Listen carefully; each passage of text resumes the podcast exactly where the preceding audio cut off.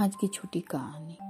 किसी कारण बस जमराज भगवान विष्णु से मिलने के लिए उनके विष्णु लोग आए। विष्णु लोग जब आए तो वहाँ पर गरुड़ जी बैठे हुए थे। उन्होंने उनसे अभिवादन किया और अंदर चले गए। जाते जाते उन्होंने देखा कि वहाँ पर एक बहुत सुंदर पंछी बैठा हुआ है। उसे जमराज कुछ देर देखते रह गए। वो गरुड़, वो उसको वो चीज़ देखा और वो पक्षी रोज वहाँ बैठता था। तो गरुड़ के साथ उनका लगाव हो गया था। तो रो, गरुड़ सोचने लगा कि जमराज इसको इतना ध्यान से क्यों देख रहा था? उसका मतलब आज जब जाते वक्त जमराज इसका प्राण हर लेंगे। तो मैं क्या करूँ? मैं विष्णु जी के पास ही वो गए हुए हैं। उसका मतलब वो विष्णु जी को बोलने भी नहीं जा पाएँगे। ये सोच में वो पड़ गए। कुछ देर बाद गरुड़ जी ने क्या किया? बोला, इसको तो मुझे बचाना ही पड़ेगा। इतना सुंदर पक्षी है, मैं इसे मरने नहीं दे सकता ये सोच के उन्होंने, गरुड़ ने उस पक्षी को अपने पीठ पे बैठाया और उड़ चला।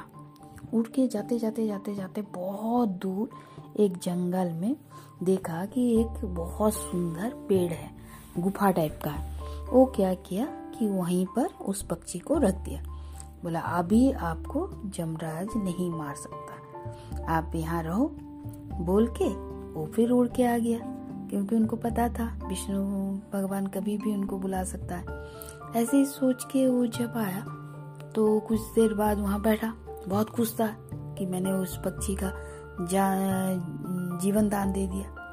कुछ देर बाद जमराज जब निकले तो इधर उधर देख रहे देख रहे पंछी नहीं तो उन्होंने मुस्कुरा दिए।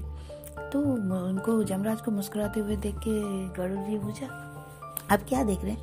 बोले, यहाँ पर एक बहुत सुंदर पक्षी था, मैं उनको देख रहा हूँ। बोला हाँ क्यों? तो ऐसे ही मैं सोच रहा था कि यहाँ बैठा हुआ है अगर उसका मकसद मकसद, उसका सिर में लिखा हुआ है कि उसका तो मौत बहुत दूर जाके होगा। मगर वो पक्षी तो विष्णु भगवान, विष्णु लोक में है। तो दूर जाके कैसे मर सकता है? ये सोच के मैं इधर उधर देख रहा था।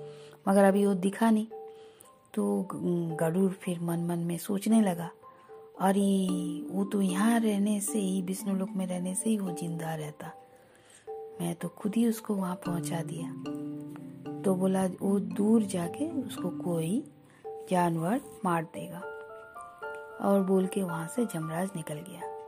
गरुड़ बहुत पछताया क्योंकि उस उसने उनको उसको बचाने के ए, सोच के उसको मौत के मुँह में धकेल दिया।